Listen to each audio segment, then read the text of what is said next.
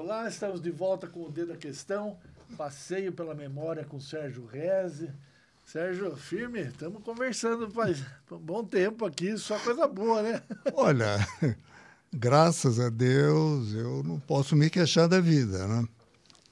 Tenho uma boa saúde, trabalho, enfim, uma família, uma família muito gostosa, tendo os meus filhos, a família, minhas irmãs, todas né? estão todos por aí, até o dia em que Deus entender, não é? Que já fez bastante e tirar e resolver me mandar passear, não é? Isso é de todo mundo. Eu só, né? só espero que ele me mande passear num lugar bom. Ah, né? vai, isso. Isso aí.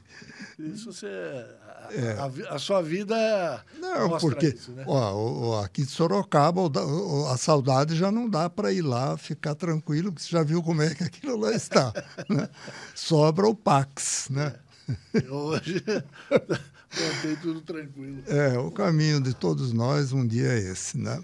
Você é, ao longo da nossa conversa, sempre toca no assunto, né? Você, você fica triste, né, com as pessoas que já foram, né?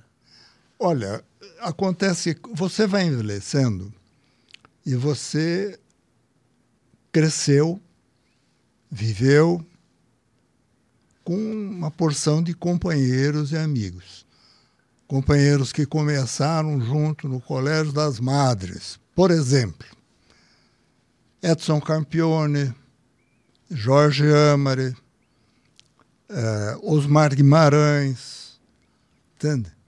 Alguns, Orlando Matos, o pessoal que fez eh, no tempo nosso Colégio das Madres, o primário, né, nós fizemos lá. Alguns tem outros também. Eh. A gente lembra, né, Rua da Penha, Casa Zenico, né? tinha loja Bom Gosto ali, né? As farmácias que tinham por ali. A gente vai lembrando, são coisas do, do, do nosso passado. Largo do Rosário, que era uma nossa, entende? Onde a gente brincava, o Largo do Canhão ali e tudo. E a, a, as, vamos dizer, as pessoas vão vão subindo, faz ginásio, passa o ginásio, entra, faz o, o, o curso, a gente chamava. Eu fiz o curso de, de, de comércio, né? contador. E os bailes, o tempo de Sorocaba de recreativo, uh, onde é que a gente frequentava. Tinha Grêmio Varnhagem, né? que era dos estudantes. Enfim. E com a, com a idade você vai assumindo, né? Acaba casando, está trabalhando dentro do, do, do uh, dos comércios que foram criados pelas pessoas mais antigas. Né? E o, quando você vai atingindo, depois dos 70 anos, você começa a olhar do lado. Puxa vida, onde está o Valtinho Tavares? Caramba, olha que coisa. Cadê o Zé Rubens Marins? Cadê o Vicente Rosa? Ah, onde está o Zé Antônio? Enfim, Carlos Nardi, pessoal do, dos nossos bailes do Sorocaba Clube, do tempo em que eles trabalhavam em São Paulo quando eles não vinham para cá, no fim de semana, a gente ia para lá. Nós estávamos juntos todos, Vicentinho Rosa. E o pessoal do Aeroclube, Nísio Furla, que foi um dos que me ensinou a, a pilotar. É? É, o Paulo Dias, o Vetorazo. O Vetorazo foi que me deu o brevet de piloto. Né? Outro dia encontrei com ele aqui. Na, ele veio na empresa aí, veio ver o carro dele. E, ele é piloto de aviação comercial, né? Teve trabalhando na Índia uma porção de tempos e está ainda ativo aí. Tem mais de 70 anos e ainda pilota. Piloto de avião de passageiros, aviões comerciais. Então, são, se você vai tendo, né, eu já estou com 87 anos. É uma pena que eu vi muitos desses que cresceram junto comigo que não estão mais aqui. Né? Existem outros que depois a gente veio, vamos dizer, fazendo um relacionamento, tudo. Uh, depois as famílias, as irmãs, os, os, os, sobrinhos, agora já são os netos, né? Enfim, é a vida. Os nossos pais vieram, construíram e foram. E nós também viemos, construímos e algum dia nós vamos também para onde temos que ir, né? A, a, a gente usa o passado, Sérgio, como instrumento, como ferramenta do presente para construir o futuro. Você acha que é isso? Olha, algumas pessoas, vamos dizer, se baseiam, né? Tem a sua base uh, no como foi a vida da sua família, né? como é que os seus pais, os seus tios, né, alguns com os irmãos mais velhos, eu tive, eu, graças a Deus, eu ainda tenho uma irmã que é a mais velha de todas, tem 97 anos, a gente ainda, pela graça de Deus, ainda pode conviver e conversar. Anair. É outras, a, a Nair.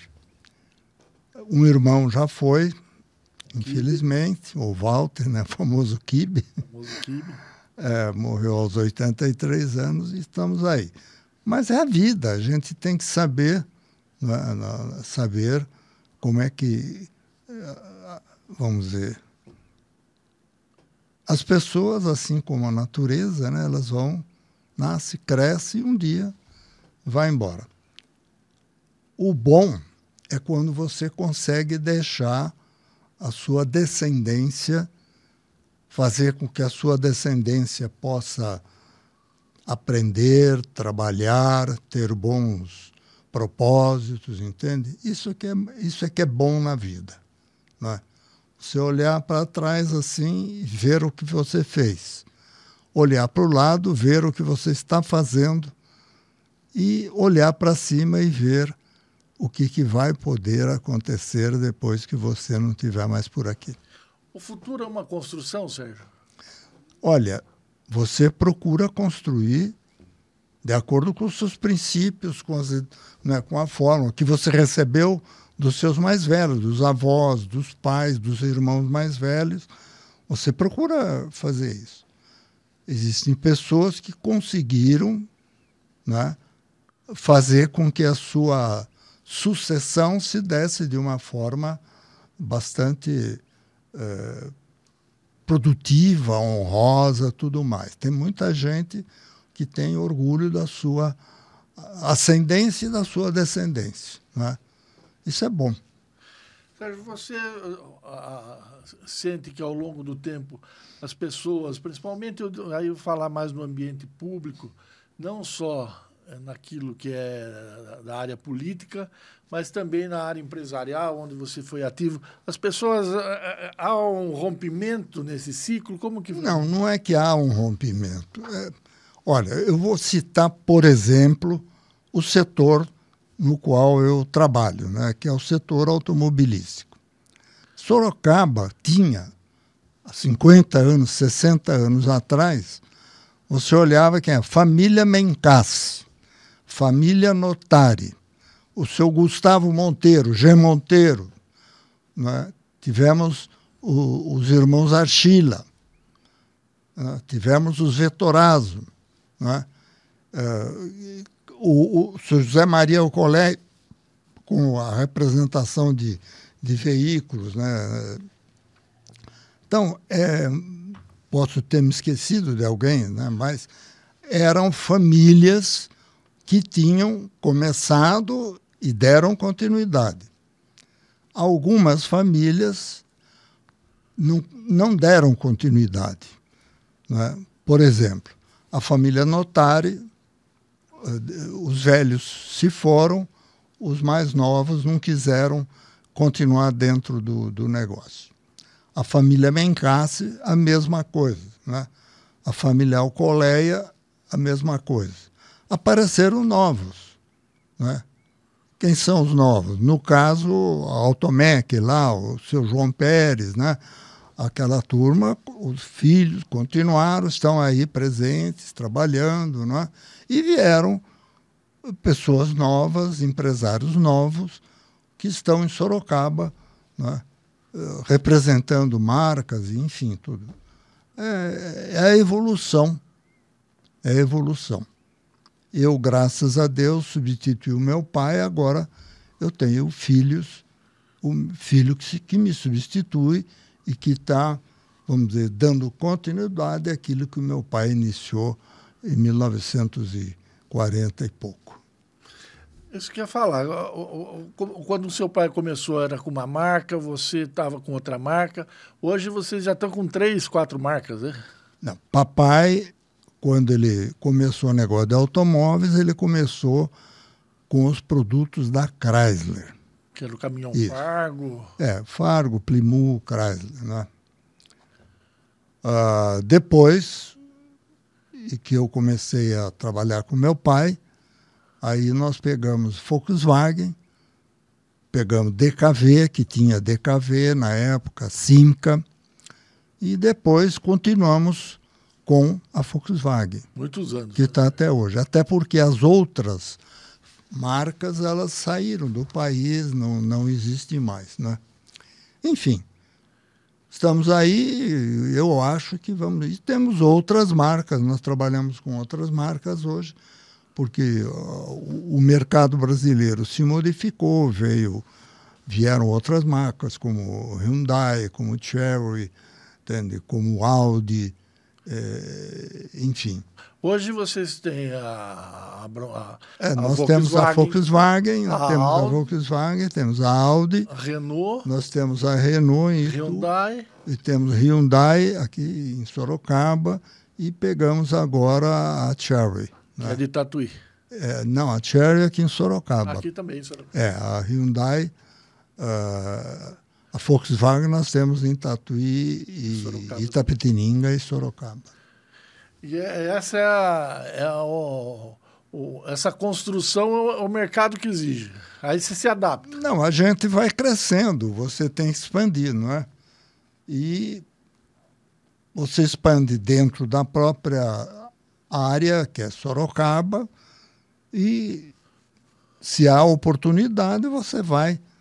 Né? Como agora a gente foi para outras cidades, a gente vai, desde que haja essa oportunidade, a gente vai. Sérgio, falando dessa questão da empresa sua, dentro desse mercado nacional, e esse mercado nacional agora que tem um elemento novo que é a Argentina elegeu um presidente que está aí meio que negando o Mercosul, ninguém sabe como é que vai ficar. O que, que a sua experiência diz desse momento aí? Que começou agora, ontem, né? É, olha, eu. Vai começar dia 10 de é. dezembro, na verdade. Eu tenho muitos amigos na Argentina. Eu, pelo, na época em que eu fui, eu fui presidente da Associação Latino-Americana de Distribuição de Veículos. Tenho muitos amigos na Argentina e são pessoas de bem e que são da área do setor automobilístico. A Argentina perdeu muitas oportunidades de, de, de, de ser. Interessante que a Argentina era um país que não tinha analfabetos. A Argentina é uma terra em que o povo é de, tem mais ou menos uma média de educação, uma média de, de, de, de conhecimento é, muito boa. Significativo. É muito boa. É um povo, vamos dizer, que temos respeito por ele. Infelizmente, a, é, a parte política na Argentina, a partir do seu Perón, João Domingo Perón, foi uma surpresa. Ele, é, ele foi um homem uh, que o povo entrou, ele entrou com muita esperança para fazer e eu acho que o Perón ele não destruiu a Argentina, mas ele desmoralizou a classe política argentina, enfim.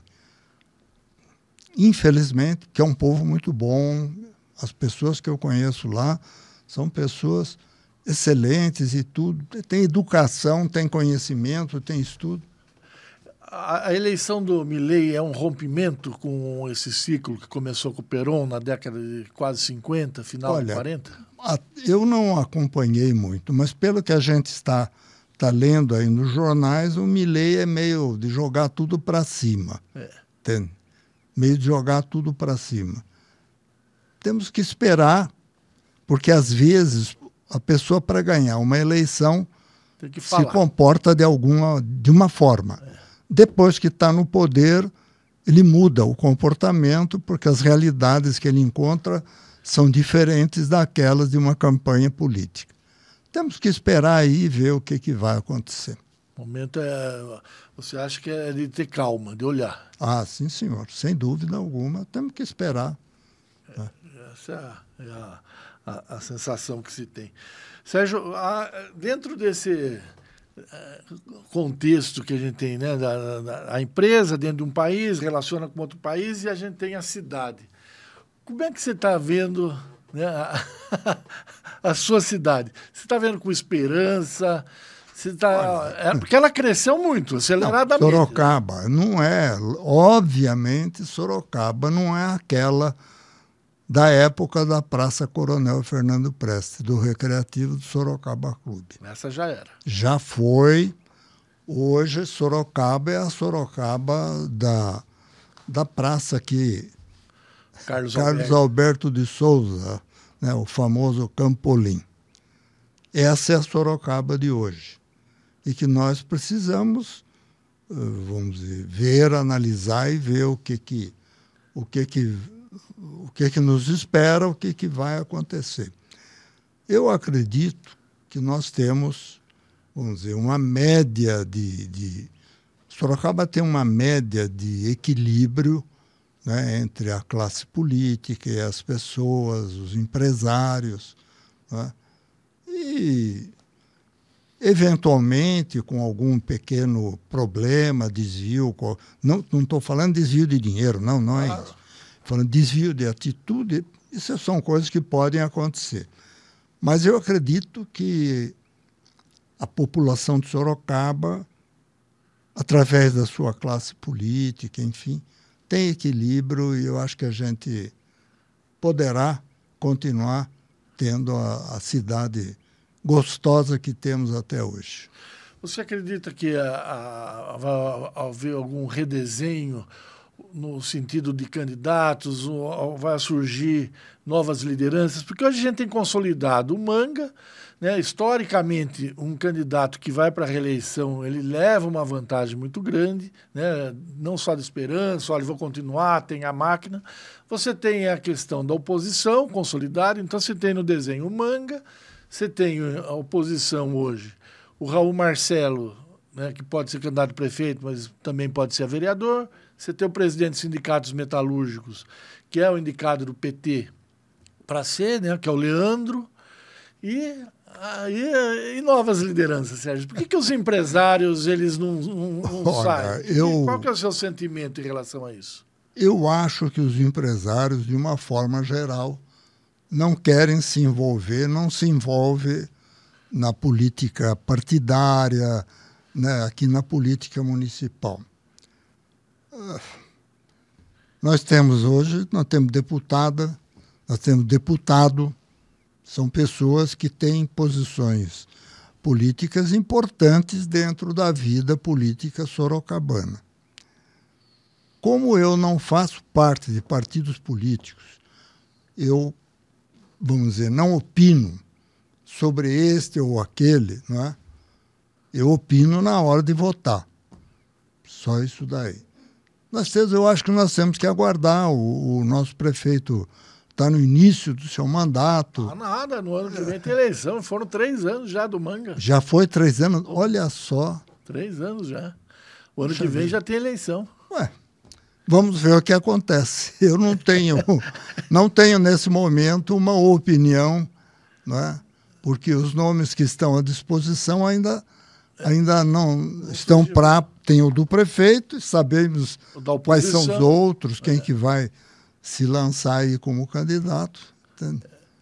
Oh, essa, essa sua é, é um sentimento de muita gente também, né? Falou, mas já tá, já foram três anos, já é um, esse tempo da política é um tempo diferente, né? No Brasil a gente tem eleição de presidente, senador, governador, deputado, e dois anos depois você tem prefeito, vereador, aí parece que uma emenda no outro, parece que a gente está sempre em processo de votar em alguém. É, agora nós temos uma novidade no governo do Estado de São Paulo. É verdade. É, o Lula ainda tem mais um pouquinho lá na, na, é, na tá presidente tá da República. Dele, tem mais três. É.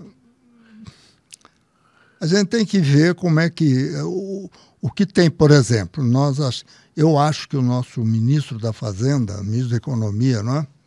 O Haddad está sendo uma pessoa de equilíbrio. O Haddad tem tido uma posição, vamos dizer, que nós temos que olhar ela como, como respeitável. Ele tá, o governador de São é. Paulo, Tarcísio, disse isso, o Bolsonaro brigou com ele. Falou, pô, é, o... você não pode elogiar Olha, o adversário. Eu sei, mas como é que nós vamos. o que, que a gente. O governador de São Paulo está sendo um governador equilibrado. Tá certo? E o seu Bolsonaro foi se envolver agora, está indo lá na Argentina, aplaudiu o, eleito lá. Ele quer continuar, eu acho que o o Bolsonaro quer continuar a estar, vamos dizer, à frente de processos e coisas. Vamos ver, tem que ver o que, que acontece na hora de votar. Você falou um termo agora há pouco, que é o que eu sinto, que na média, vamos dizer, do cidadão comum e também dos empresários é uma coincidência geral, que é a questão de que o representante eleito tenha equilíbrio. Essa é uma questão fundamental para a sua visão, Sérgio. Sem dúvida alguma. Eu acabei de falar a respeito do governador de São Paulo. O, eu já falei a respeito do, do, do Dória, né? O Dória era uma pessoa que tinha experiência, tinha experiência, jornalista, enfim, tudo um homem que Atropelar atropelou um pouco os processos, deixou. Esse governador que está aí, equilibrado, está mantendo uma postura, vamos dizer, responsável e você não vê atitudes assim, tipo de jogar papel para cima para ver com aonde é que vão cair esses papéis. É, de repente, aí você olha o estado do Rio de Janeiro. Olha como é que está o estado do Rio de Janeiro. Quem fez isso? Foi a classe política. Entende? Aí você olha para Minas Gerais, você vê equilíbrio. Aí você olha para o Rio Grande do Sul, né, Paraná, você olha. Uh, a nossa, a minha expectativa é de que a gente mantenha o equilíbrio eu acho que o, a época de Bolsonaro, ele já foi presidente, já o que ele poderia ter feito já fez, né? Acho que deveria, vamos dizer, deixar o espaço para novas, novas pessoas e vamos, vamos ver o que é, né? No caso dele, em particular, ele já tem três condenações. Acho difícil que ele consiga até ser Eu não, é, eu não, não no questão... Brasil essas coisas são complicadas. Né? O fato da é pessoa é... ser condenado não quer dizer muita coisa aqui no nosso país, né? É, no, no, caso político é que ele perde os direitos. Ele não digo nem. Mas é, ele está exercendo aí os direitos ah, políticos, está falando, está vai... gritando. É. Foi correndo lá na Argentina agora para abraçar o, o, homem. É, é, deixa, eu prefiro não me envolver na análise de nomes e coisas para lá e para cá. Você sabe que voltando é. a falar da Argentina, uma coisa, duas coisas que eu achei a princípio que fossem fake news, mentira tal, e aí no noticiário mostrou não, que é verdade. O Milley ele consulta o tarô para tomar decisão e se consulta com o cachorro dele que morreu e ele clonou com genes. Aí eu falei, não é possível que. Eu achei, Olha, eu achei para lá de esquisito. Eu acabei de dizer para você, acabei de dizer aqui para o nosso pessoal né, que está nos ouvindo, que o povo argentino é um povo que tem cultura. Lá não tem analfabeto. A Argentina era um dos países mais ricos do mundo até a época da guerra, da, da Grande Guerra. Entende? É. E o povo argentino continua. Quando você vai, você vê, ainda você encontra, uh, vamos dizer, um status de educação, um status de coisa. E a pergunta que a gente faz, caramba, mesmo sendo tudo isso, como é que a Argentina se, é, se conforma de ficar de joelhos aí é. na, na, parte econômica, na parte política. É isso que. O que eu, eu vou falar duas coisas, né? Ah, uma nessa questão da, da Argentina, eu acho que é a mesma coisa que foi do Brasil, nos Estados Unidos, que é na Itália, que é um rompimento com esse modelo. As pessoas não aguentam mais. É, olha, o modelo qual que é desde a guerra? A gente paga imposto, o governo distribui esse dinheiro do imposto para todo mundo. Só que o Estado ficou tão caro que a distribuição não tem, as pessoas estão sofrendo, ela falou, não dá, não aguento mais isso. Essa é uma visão que eu tenho. Você acha que é, é, é correta? Não. Não é isso que acontece na Argentina. O que acontece na Argentina é que é um povo que tem cultura, tem educação, não consegue fazer. E olha, a Argentina é um, é um país que, no aspecto de industrialização, no aspecto no, o, o, agrícola, por exemplo, a produção agrícola da Argentina é uma beleza. A Argentina produz automóveis como o Brasil produz. Então, a explicação é falta de organização governamental. É. O governo ou vamos dizer, as pessoas que estão no governo organizam o potencial do país, potencial humano, enfim, tudo isso, e fazem com que esse potencial se reflita no progresso, na riqueza e tudo mais. Você sabe que eu vou dar um, contar um caso né, que mostra bem a diferença do, do, que é o cidadão brasileiro do argentino. Eu tenho um, um casal de amigos que eles têm um, um, se, esses carros é, home, né? Que sai, motorhome. Motorhome, isso. Ele falou, aqui no Brasil eu tenho que parar num camping com segurança, tudo necessariamente. Parar na rua já era. Ele falou, eu entro na Argentina, falou, se eu paro na rua sem problema não. Todo mundo me Lá, respeita. É, o, o, a segurança o, é outra, a visão de quem é o outro. Você vai no Uruguai, vai na Argentina, você não tem problemas de segurança pessoal. Assalto na rua, essas coisas. Que judiação do, do nosso Aqui... do nosso jovem brasileiro. Você acompanha isso diuturnamente nas apresentações das nossas televisões. Ah, que judiação. Esse é um problema que. Não há político que, que. Piorou barbaridade aqui no nosso país. Quais são as causas? Vamos perguntar para as pessoas responsáveis. Você acha que isso muda, isso. Sérgio? Muda. Está mudando para pior.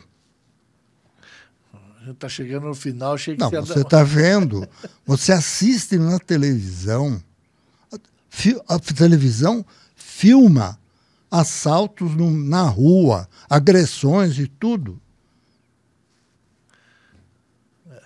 Eu vou falar uma coisa para você. Quem é responsável pelo policiamento de trânsito em Sorocaba? A Guarda Municipal. Não. Trânsito. É a URBS. O pequeno exemplo. Você não encontra nos eventos que acontecem lá no Campolim um, uma pessoa da URBS, não encontra uma pessoa da URBS ajudando ou orientando o trânsito. Você não encontra na Avenida General Carneiro, que já faz 10 dias que está sendo reformado, um trânsito está complicado, sempre está complicado, mas agora está pior por causa das reformas que estão sendo feitas. Não tem um homem da Urbis. Você para o carro hoje em qualquer rua, está escrito proibido estacionar, tem ninguém da Urbis para ir lá. A Urbis recebe verbas municipais, não, nós munícipes pagamos para isso. Onde estão? É. Então, é essa, essa. Agora, a nossa polícia militar passa de vez em quando, né? Se passa viatura, tudo, de vez em quando ali na igreja São José, você tem uma viatura, tudo tal. Mas a polícia militar ela é muito mais, vamos dizer, voltada ao crime mais pesado, é. não é o crime de trânsito. É eu perguntei um dia a, a um pessoal da, da, da PM que estava numa viatura, falei, por que vocês não fazem? Ele falou, ah, isso precisa, precisa que a prefeitura de Sorocaba faça um, faça um convênio com a polícia militar, aí a gente vai fazer. Então, esse é um, esse é um falta desse convênio. E a chamada Guarda Municipal, onde é que ela está? Você vê na cidade a Guarda Municipal? Entende? É só você ir lá no Campolim. Por exemplo, uh, os bares lá no Campolim, meia-noite de sábado, de sexta para sábado, barulho, barulho, gente, música alta está ninguém aí. Não existe a verificação da quebra do, do silêncio, né? da perturbação do sossego. Então, meu filho, isso aí é um problema da prefeitura. Né? Sérgio, estamos aqui, já passamos do nosso horário hoje, papiamos bastante. Oh. Eu estou com um compromisso, viu? eu preciso ir embora. Então vamos. Tá bom? Tchau, até a próxima. Boa semana.